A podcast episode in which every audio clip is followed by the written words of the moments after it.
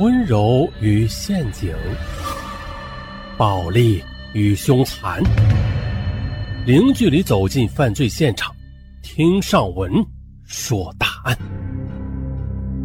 本节目由喜马拉雅独家播出。本期大案：母子三人被害血案。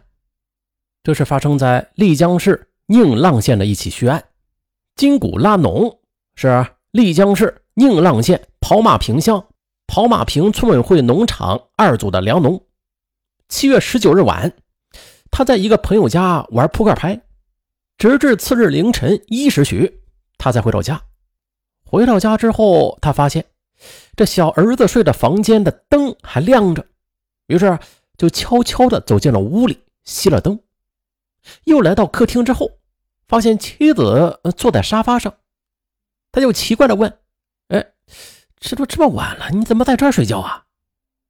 可是妻子却没反应，他就摸了一下妻子的嘴巴，嘿，顿觉得不对劲儿了。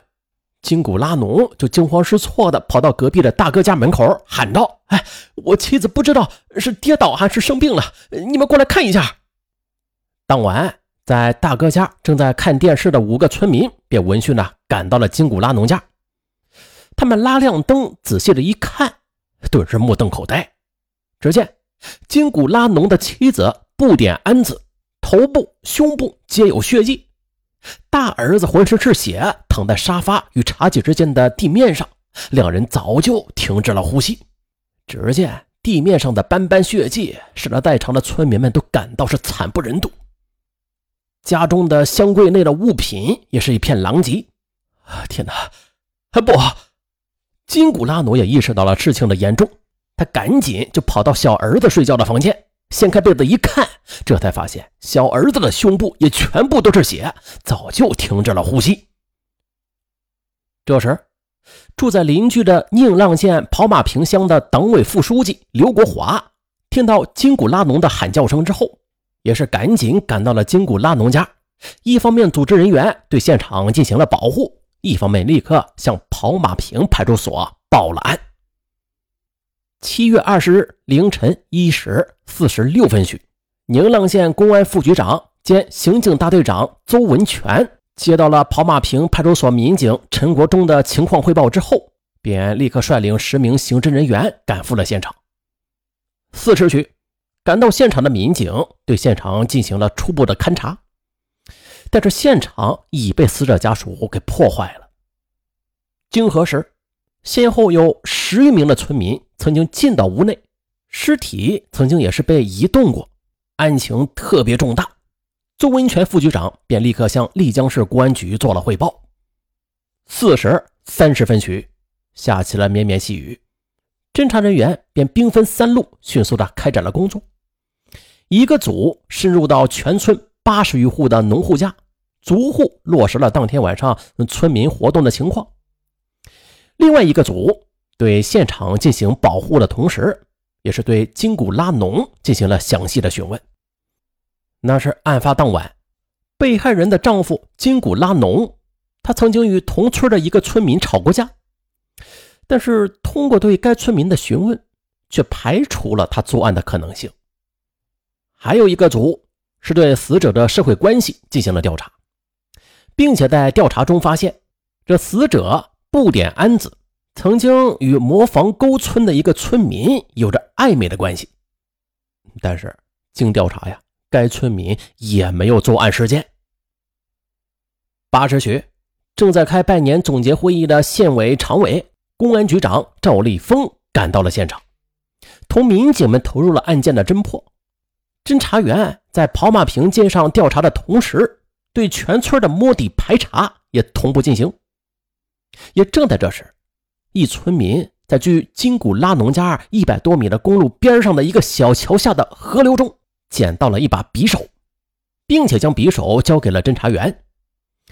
赵立峰局长与邹文全副局长。便率领侦查员对村民发现的匕首的周围进行了详细的勘查，并且在勘查的过程中发现有一根形状似木锤的木棒，就浸泡在小河中。民警赶紧对他进行了打捞提取。接下来，在全体侦查人员参加的案情分析会议上，综合各组反馈的信息和结合现场勘查工作，会议初步确定：是作案人员为两人以上；二是根据法医鉴定结果，认为发现的木棒和匕首极有可能就是作案工具；三。作案者极有可能是死者的熟人。四是图财害命和仇杀的可能性比较大。五，重点排查涉毒、涉赌人员以及有前科劣迹人员。于是啊，七月二十一日，侦查员兵分六路，一组继续对现场进行勘查，一组对吸毒人员、刑满释放人员以及有劣迹的人员进行摸底调查。两组分别对跑马坪村委会的农场一组、二组逐一深入到各家各户进行调查，一组对死者的亲属关系进行调查，另外一组在跑马坪的街面进行走访排查。七月二十二日，云南省公安厅刑警总队技术专家对现场进行了复勘，对尸体进行了全面的解剖，同时。外围调查、走访、摸排工作也是有条不紊的进行着。各组对梳理筛选出来的重点人员也是进一步的细化，细化到重点嫌疑人之后，便查控工作落实到人。当晚八时许开始的案情分析会持续了三个多小时。会议上，综合各组开展工作情况汇报和现场勘查以及尸体解剖鉴定的结果。谢家刚副局长便大胆地指出，匕首和木棒就是作案凶器。接着，围绕匕首和木棒查找犯罪嫌疑人，就成为了下一步的工作重点了。再就是根据立木棒的木棒特征，这种木质只有在高山上才有。二十三日当天，侦查工作就放在了查找木棒的来源上。七时许，这天刚蒙蒙亮。侦查员摸排了五十八户的村民，其中有这种木质的村民十余户。在摸排过程中，侦查员得知，跑马坪村委会农场一组有一名叫阿西史布的村民，经跑马坪派出所多次查找，没有找到。案发后，他就神秘的失踪了。跑马坪派出所所长肖永华再次到阿西史布家通知，可是无人在家。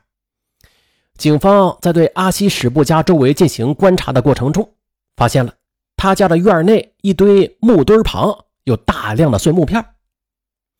经过技术人员对碎木片提取认定，这些碎木片就是丢在小河中的木棒上分离出来的碎木片。市公安局副局长谢家刚果断指令抓捕阿西史布。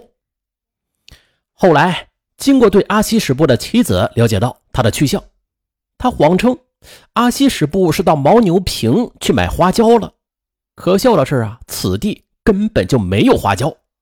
侦查员又是经过深入细致的调查研究，很快就框定了抓捕的范围。而就在追捕组于当天早上查找阿西史布时，在他舅舅家躲藏了两天的阿西史布得到了舅舅的通风报信：“哎，这公安局到处都在找你呢，你还不赶快跑！”闻听此消息之后，阿西史布吓得就如丧家之犬，迅速的向深山老林中逃遁而去。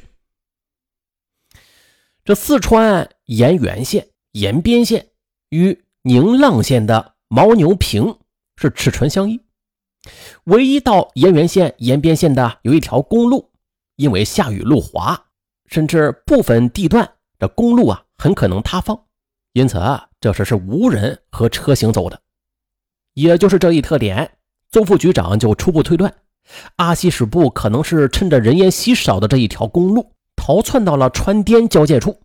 于是啊，追捕组便顺着崎岖的山路往四川延边县方向去追捕。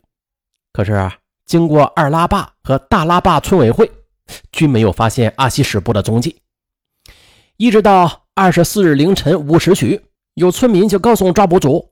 说他们看到阿西史布在看到警车之后向山上逃窜了，于是啊，警方赶紧就追了上去。